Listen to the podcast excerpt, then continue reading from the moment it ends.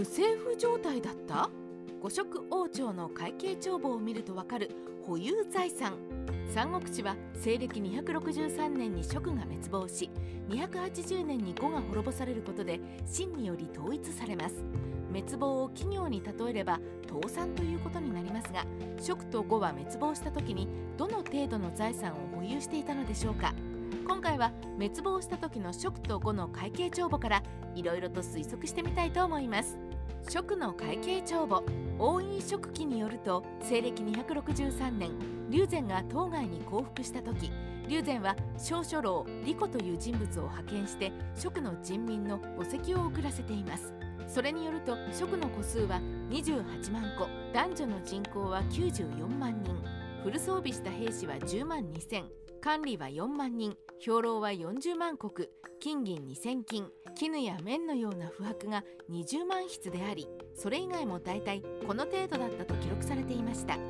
一番の特徴は特産品である食面など各種の織物が20万筆積まれていたということでしょう。金銀はかなり少ないですが食面を売りさばくことで経済を回していたという印象です。5の会計帳簿。西暦280年秦の欧州が呉に攻め込み諸将では一番早く呉の都に到着します。孫公は自らを縛って出頭してきましたが欧春は孫公の幕を解き棺を焼いて孫公を自陣に招き入れ会見孫公は正式に降伏し呉は滅亡しました。新陽州によれば秦の欧春は呉の図籍を収めそこには領州4軍43県313戸数52万3000管理が3万2000人兵力は23万人人口は男女で230万人米国280万国船は5000艘高級には5000人の美女がいたそうです。こちらは広い領土の割に特産品についての記述がないのが気になりますね。しかし逆に米国についてはかなり備蓄量があり総人口を1年間養っても50万石が余るほどです。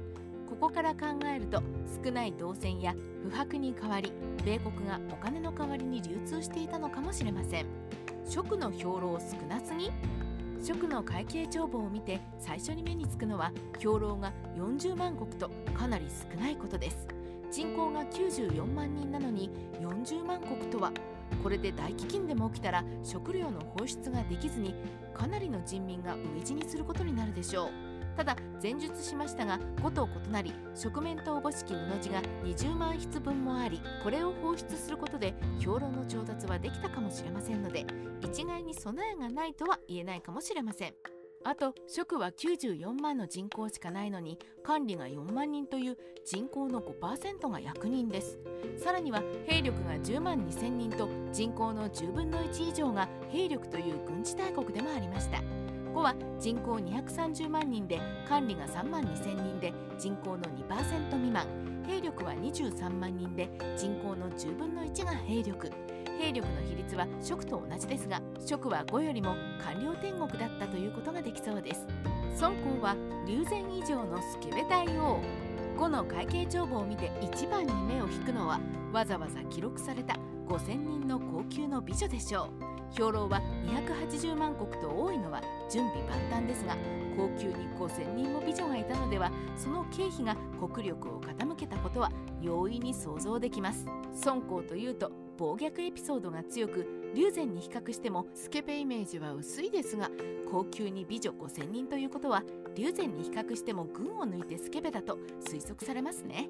また船が5000艘も残留しているのに秦の欧春の進撃を止められない点を見るとすでに呉の国内では秦に立ち向かう士気が乏しかったと考えられます。実際に孫公が兵を集めても戦う前に逃げてしまったことが記録されていることから呉の大半の将兵には戦意がなかったことが裏付けられるかもしれません。蜀は政治が機能し呉は無政府状態？蜀と呉の降伏時の違いでは龍禅が降伏した時には蜀の人民の墓石を小書老の李子という人物から当該に送られているのに対し孫公の場合には間に誰か入った様子がなく欧春が自ら図石を接収したように見えることです。これを見ると蜀に比較して呉の最後は無政府状態になり占領軍になった欧春は無人の宮殿に入り手分けして行政文書を捜索し自分で図跡を発見したという見方もできるかもしれません。合わせて考えてみると職の方が管理は5よりも圧倒的に多いので最後まで行政機構が機能していたということでしょうか。三国志ライターカワウソの独り言